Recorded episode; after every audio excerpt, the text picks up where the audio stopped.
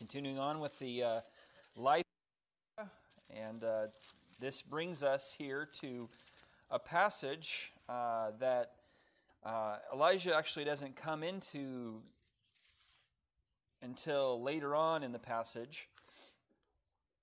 Uh, but we can still learn a lot of lessons, certainly from Elijah's life, but but just generally from this uh, this particular passage. Now, I actually uh, preached from this passage um, probably, I guess, two, two and a half months ago.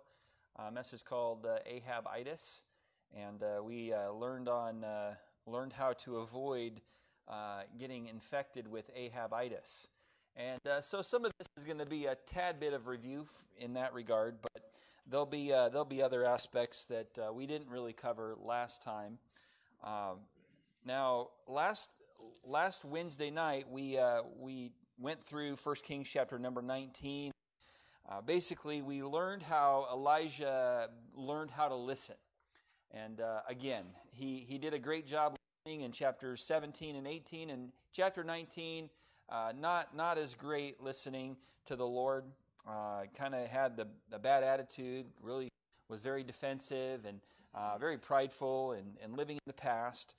Uh, well, at the end of chapter 19, uh, as the Lord calls him to go and uh, find a successor for him, he, he, he does uh, listen well. And in verse of chapter 19, it says, So he departed thence and found Elisha and, um, and cast his mantle upon him in the last part of that verse. And, and there's more that we'll say a little bit. Uh, as we a little bit later in this series, as we uh, talk about how Elijah left a tremendous legacy. And uh, we'll talk about that a little bit more and kind of refer back to this. Um, but for tonight, we're going to kind of fast forward a little bit of time and uh, pick it up in 1 Kings chapter 21. And uh, we'll read just uh, verses 1 through 4. I'll have a prayer and we'll get into uh, our thoughts for tonight. The Bible says this in uh, verse number 1 it says, And it came to pass after these things that Naboth the Jezreelite had a vineyard which was in Jezreel, hard by the palace of Ahab, king of Samaria. So, in other words, they were they were next door neighbors. and uh, so, if you can kind of think of the worst possible next door neighbor to ever have, uh, well, uh, Naboth, I think, had one of the worst. and uh, and Ahab was was bad, but but then it was his wife that was even worse. Um, so uh, here we go, verse number two. Ahab spake unto Naboth, saying, Give me thy vineyard, that I may have it for a garden of herbs, because it is near unto my house, and I will give thee for it a better vineyard than it. Or if it seem good to thee, I will give thee the worth of it in money. Naboth said to Ahab, The Lord forbid it me that I should give the inheritance of my fathers unto thee. And Ahab came into his house heavy and displeased because of the word which Naboth the Jezreelite had spoken to him. For he had said, I will not give thee the inheritance of my fathers. And he laid him down upon his bed, and he turned away his face and would eat no bread. If you hear that Sunday, if you remember, there was a little caught up here, and uh, Ahabitis, you know, he kind of went and had a little pity party because he didn't get what he wanted. Um, and the thing is, you know, you can kind of understand a two or three year old doing that, but the king of Israel, that's exactly what happened. Uh, he was acting like a two and three year old. And uh, we didn't even want our two and three year olds acting that way. Um, so, anyway, with that, let's have prayer and we'll get into our uh, time together. Lord, thank you for your word. Uh, thank you for this passage, uh, this particular account here. And I pray, Lord, we would learn some great lessons, Lord, that we can apply to our own lives. And uh, I pray that uh, you'd speak to each heart, Lord, meet each need. Um, I don't really know what everybody's all going through tonight. I have an idea of what some are, but uh, I just ask that you'd use your word tonight to minister to their uh, their life. And uh, I pray, Lord, that they would be encouraged and, and that whatever need they have would be met tonight. In your name we pray. Amen. I think all of us have. Uh, how many? Or let me just ask this question because I'm not sure all of you have ever had uh, a garage. How many of you have ever hosted a garage sale? Would you raise your hand? Okay, most of us have. Um, they're a ton of work, and uh, I'm I, I, did not love it when we needed to have one. Um, when California, I would always have, I was always the guy that had to go put the signs around uh, the area to get people to come to our garage sale. And then in Montana, we had to do the same thing. And here, um, you can't really use cool signs here. You have to use the, the city of more signs. That's what you have to use for a garage sale. But, but when we when we've had these garage sales, the, the people would come and, and they would begin to kind of look around and, and see the things that you have out, but then sometimes there would be some things that you have in the garage they're kind of tucked away and that'll catch their eye and they'll say, Hey, uh, how much are you asking for that? How much would you want for that? And you're like, Whoa, okay, well, that motor, that's not for sale. Okay. Uh, my wife would be like, Well, how much you asking? how much you got? it's not for sale. Uh, the, those things, that, that's mine. Like, I'm not interested in selling. Uh, well, here we have uh, Naboth, who was approached by Ahab and said, Hey, Naboth, um, I, I, I, really want your vineyard because it's right next to my palace. It's, it's right here. It'd be so convenient if you would just sell it to me. I, in fact, I'll give you a better vineyard than you have now. Maybe more land, maybe more fruitful. Um, but I just, I just want this one because it's right next to my palace. And, uh, and if you don't want that, maybe I'll just give you some money, whatever you, you say it's worth, I'll, I'll pay it, and uh, we'll, we'll be good. We'll do business, and, and uh, you'll make out good and be able to buy another property somewhere else. Naboth said, uh uh-uh, uh, it's, it's not for sale. Uh, no, it's not happening. And so as we consider this um, tonight, uh, let's look at some lessons that we can learn from as we go through this whole uh, chapter together tonight. First of all, let's look at this concept, this lesson here, that there are things worth dying for. So, Ahab, I'm sure, had quite the reputation. I'm sure Naboth was, he seemed to be a very intelligent individual. And so I'm sure that he had an inkling in his mind, in his heart, that Ahab, he's not the nicest guy in the whole wide world particularly because his wife is certainly not the nicest woman in the world. And she oftentimes influences him to do uh, bad things. She had the reputation of killing all those prophets of God, and, and uh, here Naboth was a God fearing man. And, and so he knew that as the king comes to him and says, Hey, give me your vineyard, and uh, when Naboth says no, uh, he, I'm sure, he didn't know for sure that was going to like mean that he was going to meet his death, but uh, but I'm sure he realized that that was a possibility, that he was going to have to give his life for this land. Um, now, obviously, that's quite a interesting neighborly situation there. I mean, again, you think you have bad neighbors. Uh, imagine being basically threatened with your life if you don't give your next door neighbor your property. Uh, that's, that's what Naboth was going through. Uh, now, the Lord didn't say, okay, let's, if you hold your place here in 1 Kings 19 and go back to Leviticus. Leviticus. And I know not everybody's favorite book of the Bible, but uh, actually there's, there's quite a bit of great truth here in this chat in this book of the Bible. But uh, Leviticus chapter 25 and verse number 23. Um, here's what Naboth was thinking about when he was approached with this deal. Uh, Leviticus 25, verse 23 says, The land shall not be sold forever, for the land is mine for ye are strangers and sojourners with me, and in all the land of your possession ye shall grant a redemption for the land. And then and then in verse 25, here's kind of if thy brother be waxen poor and hath sold away some of his possession, if any of his kin come to redeem it, then shall he redeem that which his brother sold. And uh, on it goes here. But uh, as Naboth was considering what God said, he said, I can't I can't sell this. It's not for sale because God clearly said that it shall not be sold forever.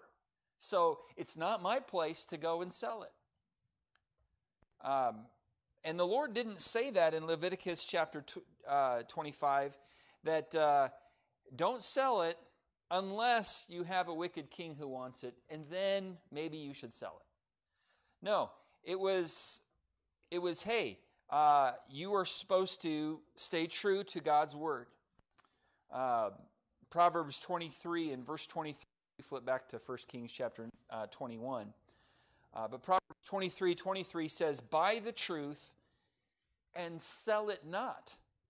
Also, wisdom and instruction and understanding. See, there are some things that as we accumulate in our life and get, uh, we, we better not sell it. And, and really, we can boil it down to whatever God says, that's what we need to do, and we should not uh, compromise in any way, shape, or form. In other words, we need to be obedient even if it costs us our life.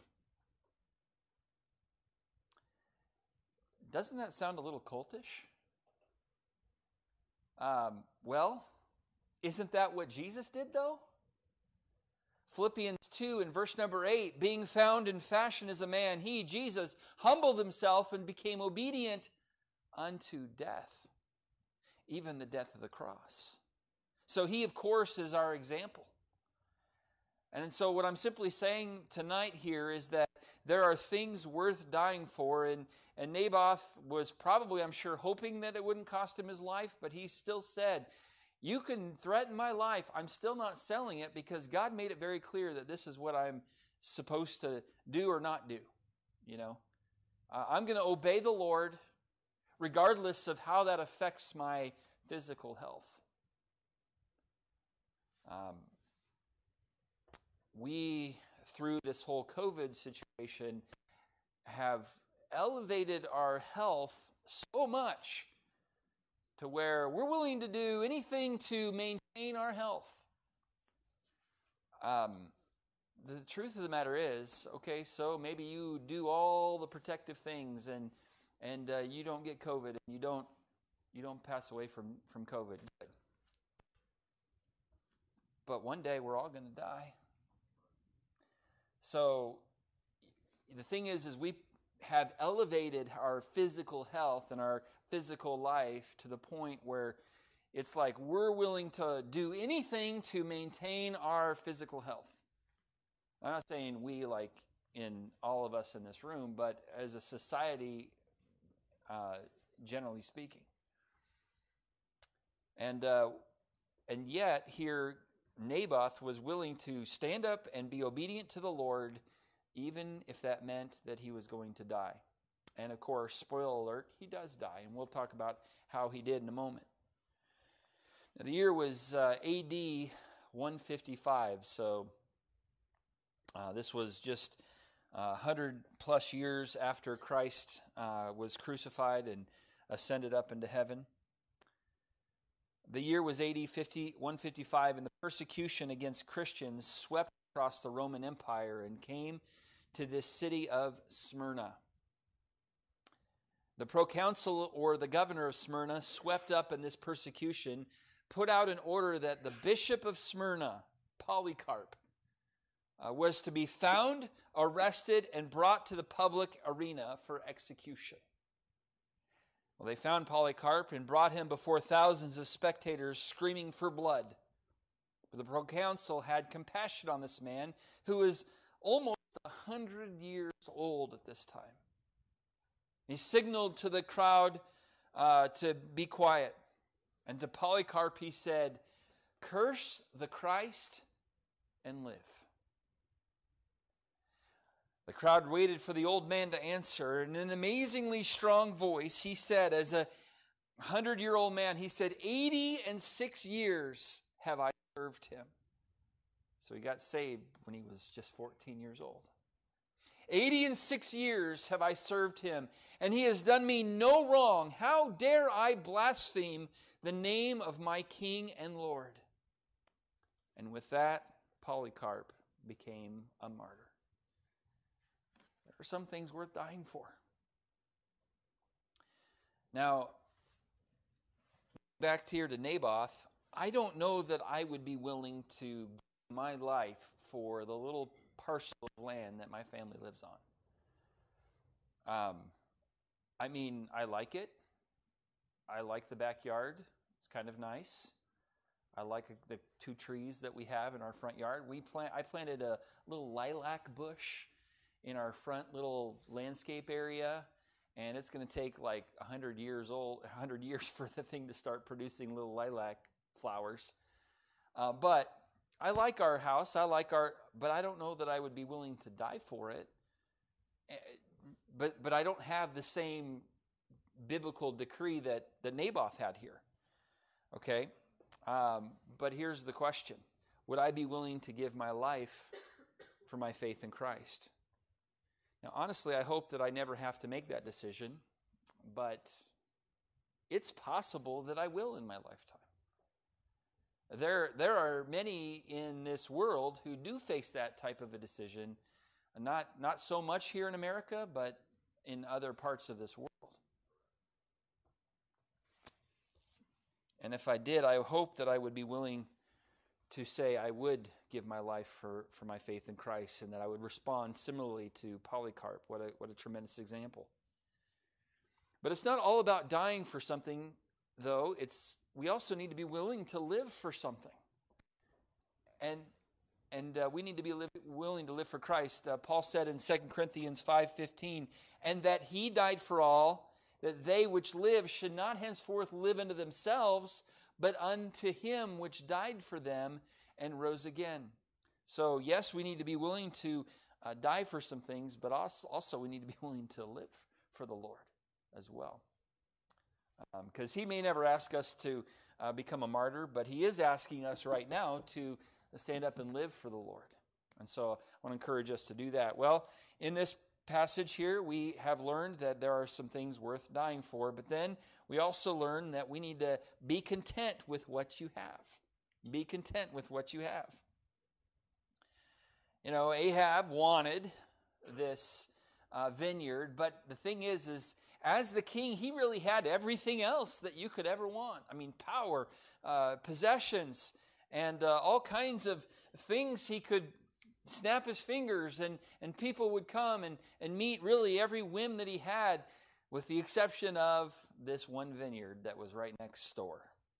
His next door neighbor wasn't going to wasn't going to budge on this one. And so he ended up having a pity party. And, and, and, and I went through that a lot in the last message here. Uh, we're getting ready to, uh, next Thursday, uh, hopefully gather with some friends and family and enjoy some time of food and fellowship and uh, maybe fe- football um, if you're into that type of thing.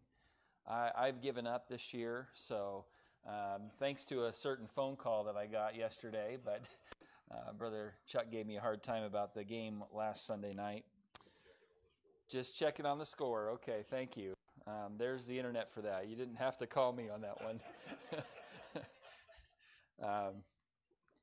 but, uh, but Thanksgiving is a, is a special time of year. It's an opportunity for us to gather around. My wife um, has been doing this for a few years. She has this little book that she got somewhere, and, and it goes through every year.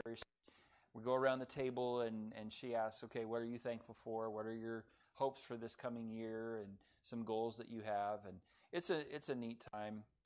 Uh, well, then, so that's, that's Thursday.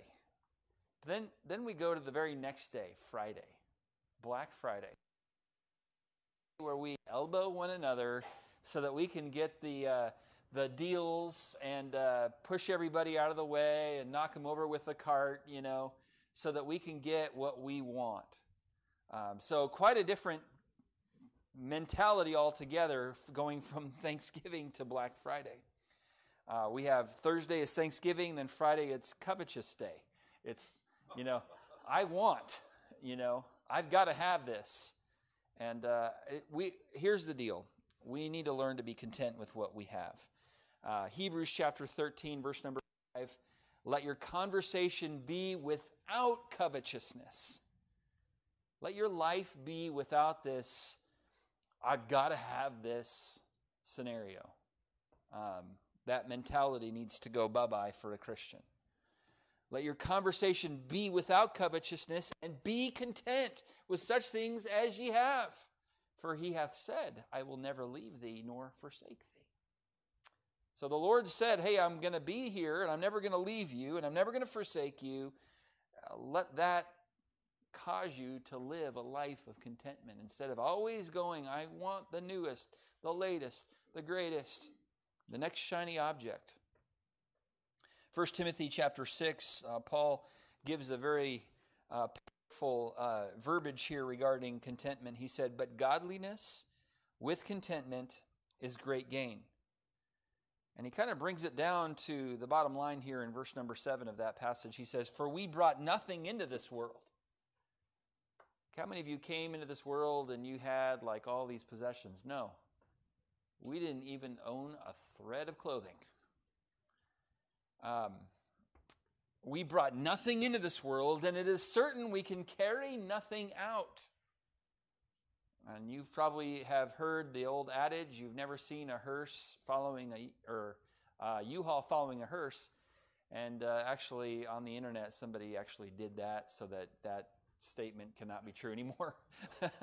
so actually, technically, I have seen a U-Haul following a hearse, uh, but the, the truth is, I mean, you, you can't take that stuff with you anyway.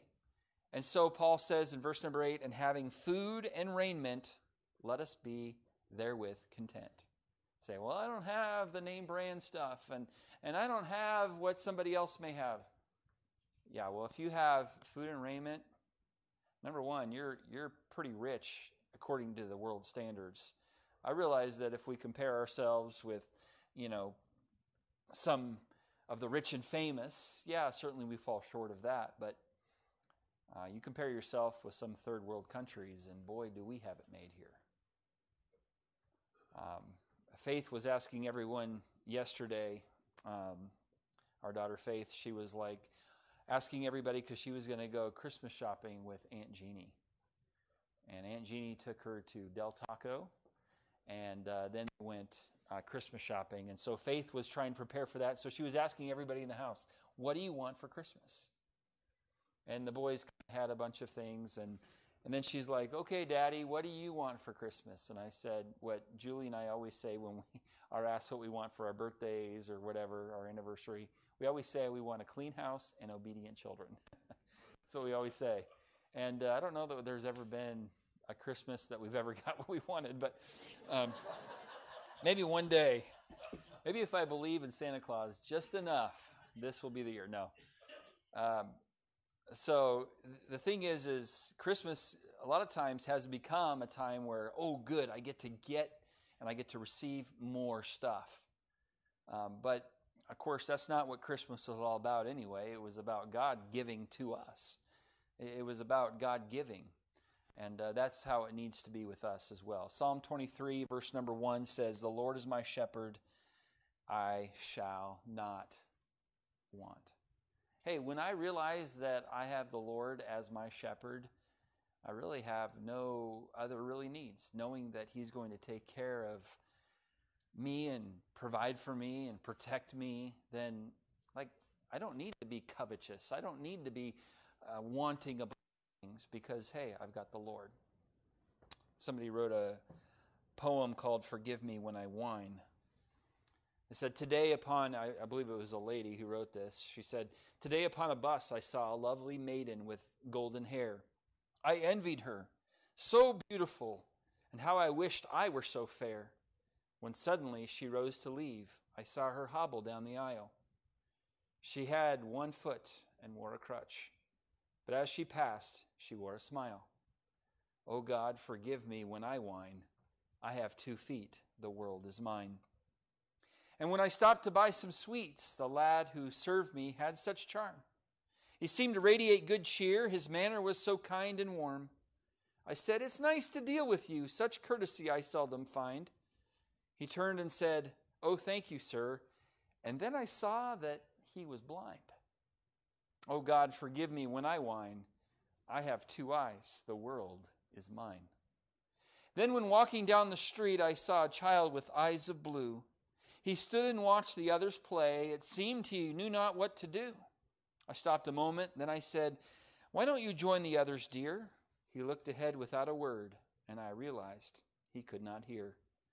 Oh God, forgive me when I whine. I have two ears, the world is mine.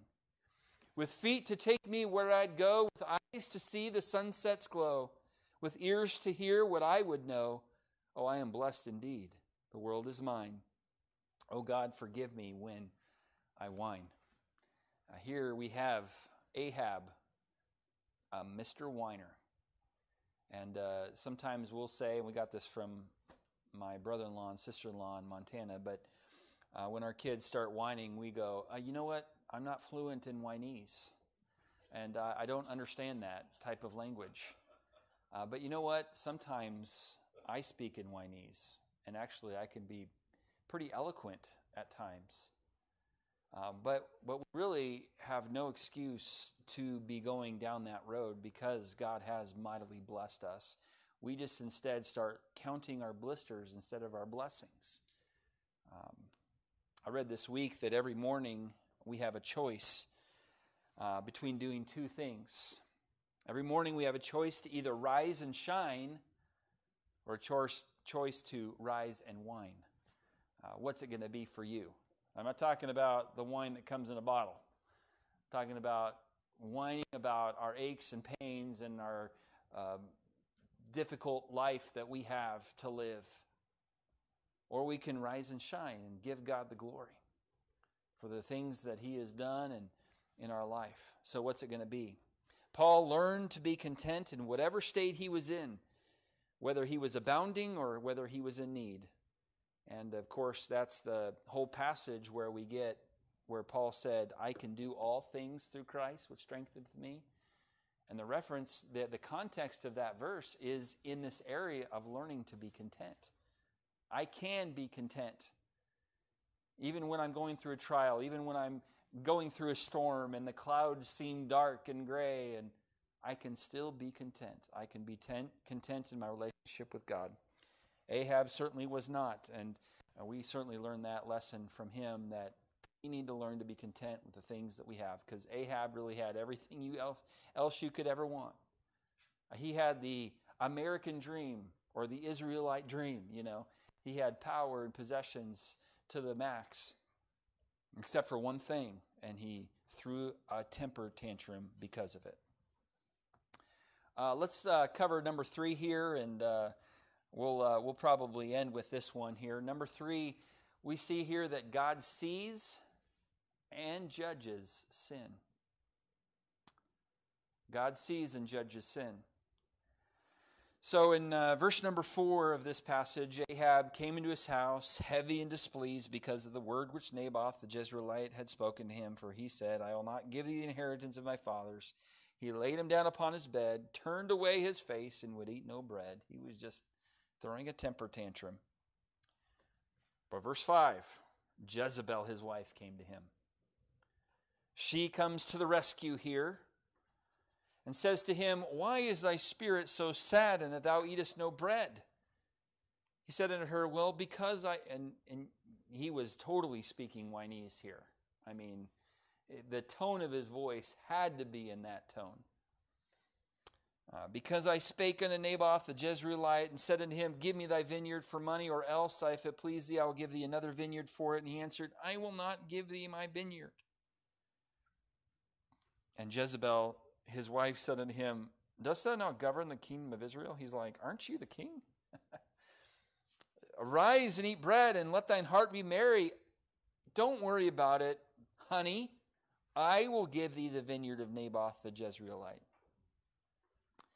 So, verse 8 she wrote letters in Ahab's name, sealed them with his seal, sent the letters unto the elders and to the nobles that were in his city, dwelling with Naboth. And she wrote in the letter, saying, Proclaim a fast and set Naboth on high among the people, and set two men, sons of Belial, before him to bear against him, saying, Thou didst blaspheme God and the king, which was a complete lie. I mean, he did quite the opposite. He was honoring the Lord uh, by not selling that land. Uh, but now they're going to frame him by lying and, and, and, and writing this letter and bearing this witness against him. Thou didst blaspheme the God, God and the king, and then carry him out, stone him that he may die. Well, verse 11 The men of the city, even the elders and the nobles who were in the who were the habitants in the city, did as had sent unto them, and as it was written in the letters which she had sent unto them. They proclaimed a fast, set Naboth on high among the people. And there came in two men, children of Belial, and sat before him, and the men of Belial witnessed against him, even against Naboth. So this, this plan was, was very well thought through and executed perfectly here. Uh, in the presence of the people, saying, Naboth did blaspheme God and the king. Then they carried him forth out of the city and stoned him with stones that he died. Um, so this all happened. Um, and uh, actually, according to 2 Kings chapter 9, we won't turn there for sake of time tonight, but in 2 Kings chapter 9, verse 26, Jezebel not only killed Naboth, but also his sons as well. Uh, because the land would have gone to them after their father's death, and she wanted to be thorough in her a little plan. Okay, now verse 15. Came to pass when Jezebel heard that Naboth was stoned and was dead, that Jezebel said to Ahab, Arise, take possession of the vineyard of Naboth the Jezreelite, which he refused to give thee for money. For Naboth is not alive, but dead. Like you can finally what had what you happened, and and uh, you've you've seen two year olds, you know, who are crying in the supermarket, you know, and they want like something there, some type of candy, usually some type of. It's usually not. Please let me have more carrots. okay, more carrots. It's usually not like that. It's usually uh, some type of sweet object, you know. And uh, then finally, the parent will cave and will say, Fine, if it'll get you to stop crying. And they'll go and put, they'll like open it up right there in the store and knowing that they'll pay for it, you know, and give it to the kid. And the kid, you know, eh! and then it's like turns off the switch.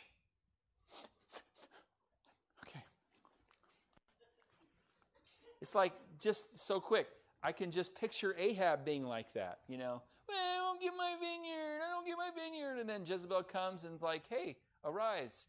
Uh, Naboth's dead. okay, go get my vineyard. it's just so childish uh, here that uh, Ahab and Jezebel were being about this whole thing.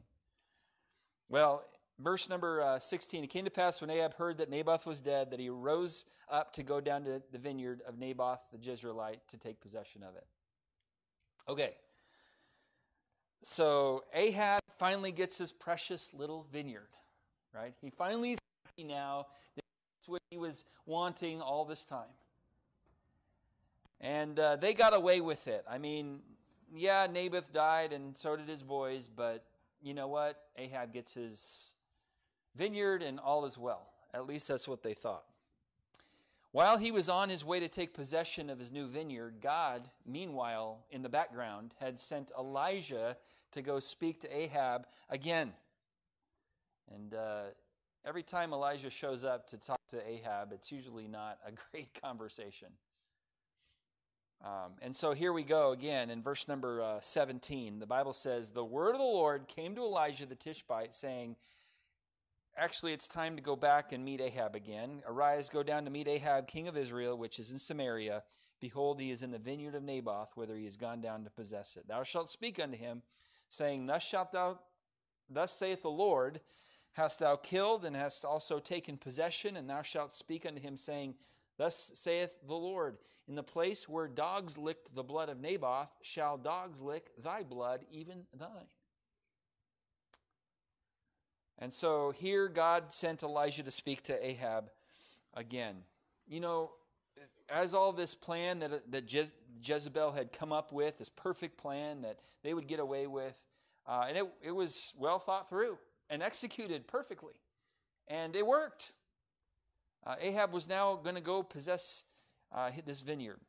And Ahab's temper tantrum was uh, finally subsided, you know. Uh, well, the thing is, they kind of forgot the fact that God was watching all of it happen. And uh, they forgot the fact that there is a biblical truth that be sure your sin will find you out. Um, just ask people like Adam, who took of the. Uh, you said apple. How many think it's an apple? How many think it was a grape? Pomegranate. Who has no idea what fruit it was? Okay, that's all of us. Yeah, we don't know what kind of fruit it was, but it was from the tree of the knowledge of good and evil. And whatever it was, they were told not to uh, take part in that, not, not, not to eat it. And they did. And then they were, you know, like no one else knew that they did that because there was no one else on earth. um, but they forgot that God was able to see all of that. And so they realized pretty quickly that God did know and he did come looking for them.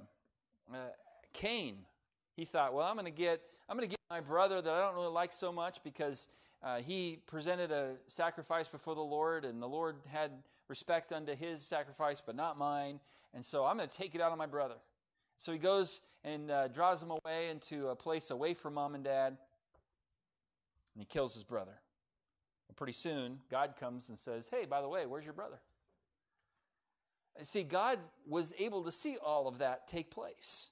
King Saul, uh, when he chose to disobey God's command to utterly destroy the Amalekites and all that they had, and they thought, well, we'll, we'll get away with it. All is well. Well, the problem was God saw all that, and so God sent Samuel, the, the priest, uh, to go and confront Saul and say, By the way, the days of your kingship are numbered. Uh, we're going to go find a new king who will be willing to follow God's command here. David uh, understood what it was like to know that his sin would find him out. I mean, he just had one night of unbridled passion. I mean, that's not that big of a deal. Come on. I mean, yeah, obviously it is. And uh, he goes and tries to cover his tracks. And in, in doing so, God saw all of it and eventually sent Nathan the prophet to go put his finger in uh, David's face and say, Thou art the man. That's the first you, the man, in history. And it was not something you wanted to be. You didn't want to be the man in that case. Um, I think about in the New Testament era, Ananias and Sapphira. Remember when they sold some land and then got the money and then and then came and delivered the offering to the apostles and this big uh, display of spirituality and generosity and said, "Here's how much we sold it for," and it was uh, less than what they actually sold it for. Uh, but they wanted everybody to think that they were giving all the money instead of keeping some. And keeping some was fine. There was no command at all regarding that. They didn't have to lie, but they chose to, all to try to present this unreal uh, image of their spirituality. Well, thing is, God knew what they were doing, and God made it known. And uh, they became, uh, they, they both died that day because of it. Acts chapter 5.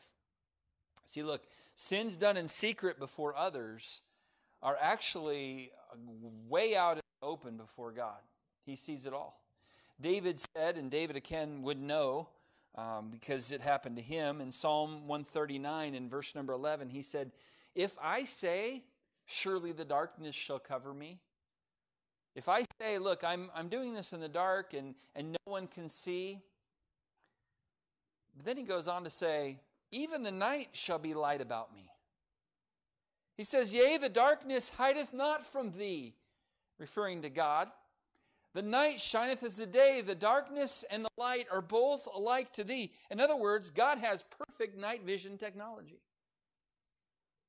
It, it, he can see the same whether it's the brightest noon or the darkest midnight. It makes no difference to him. He sees the same whether we're doing it in front of people or by ourselves in the darkest of night.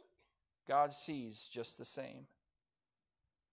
But not only does he see, he also judges sin as well. Let's pick it up here in verse number 20.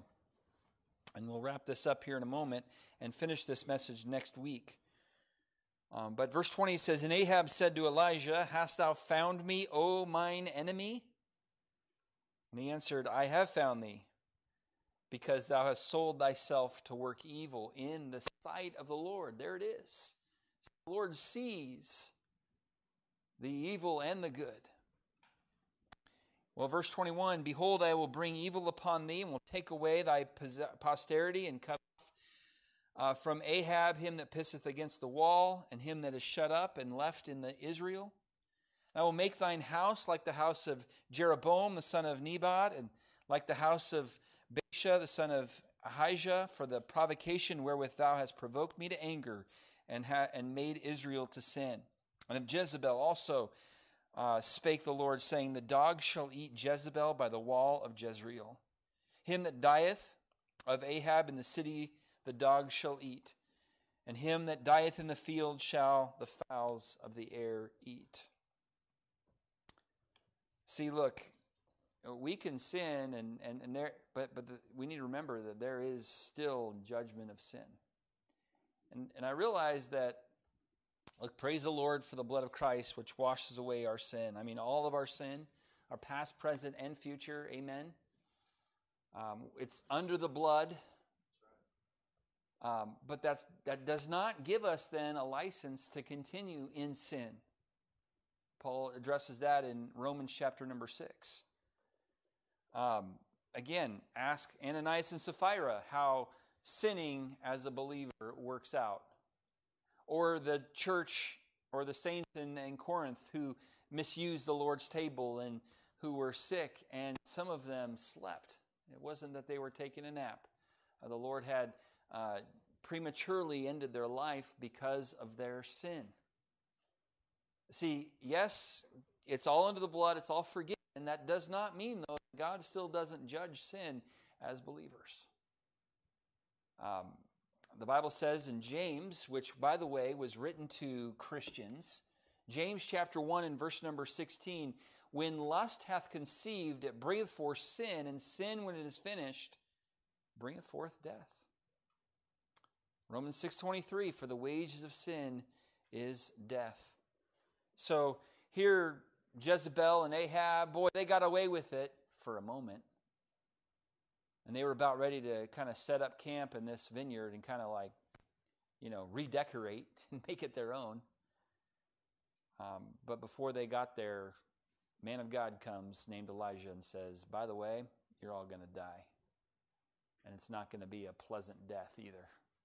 It's not like we're going to have a big funeral and pomp and circumstance and a, a big honoring ceremony. No, actually, um, the dogs are going to lick up your blood. That's not exactly uh, the nicest way to die, especially for someone in that type of position. So God delivers judgment. There's a couple more thoughts. We'll finish them next uh, next time. Uh, wish I had time to do them tonight because they kind of do kind of go hand in hand, but but we are out of time. Uh, let's let's pray and then we'll uh, look at some prayer requests tonight. Lord, thank you for Lord, your love for us. Thank you for the life of Elijah. So many lessons that we can be learning as we go through this series. Um, but Lord, tonight we've talked about the importance of uh, being firm on what we believe and, and being willing to even die for those beliefs should you call upon us to do so. Lord, thank you for the example of Naboth who was willing to do what was right even if it cost him his life. May you help us to have that same backbone in our uh, faith and in our relationship with you. Lord, we uh, looked at Ahab and how he was acting like a two year old with his covetous uh, attitude and mentality. Lord, help us to be content as believers. We are so rich in Christ. Help us, Lord, to be thankful for the things that you've given us and, and not go down this path of, of covetousness. And Lord, I pray that you would help us to remember that you do see and judge sin. Lord, we're thankful that in Christ we there's no condemnation to those of us that are in Christ. And yet, Lord, as your as as our heavenly Father, many times you do need to discipline us for going down the wrong path and for committing sin. Lord, help us to live a holy life, live in righteousness, and walk in truth because of it. We pray these things in Christ's name. Amen.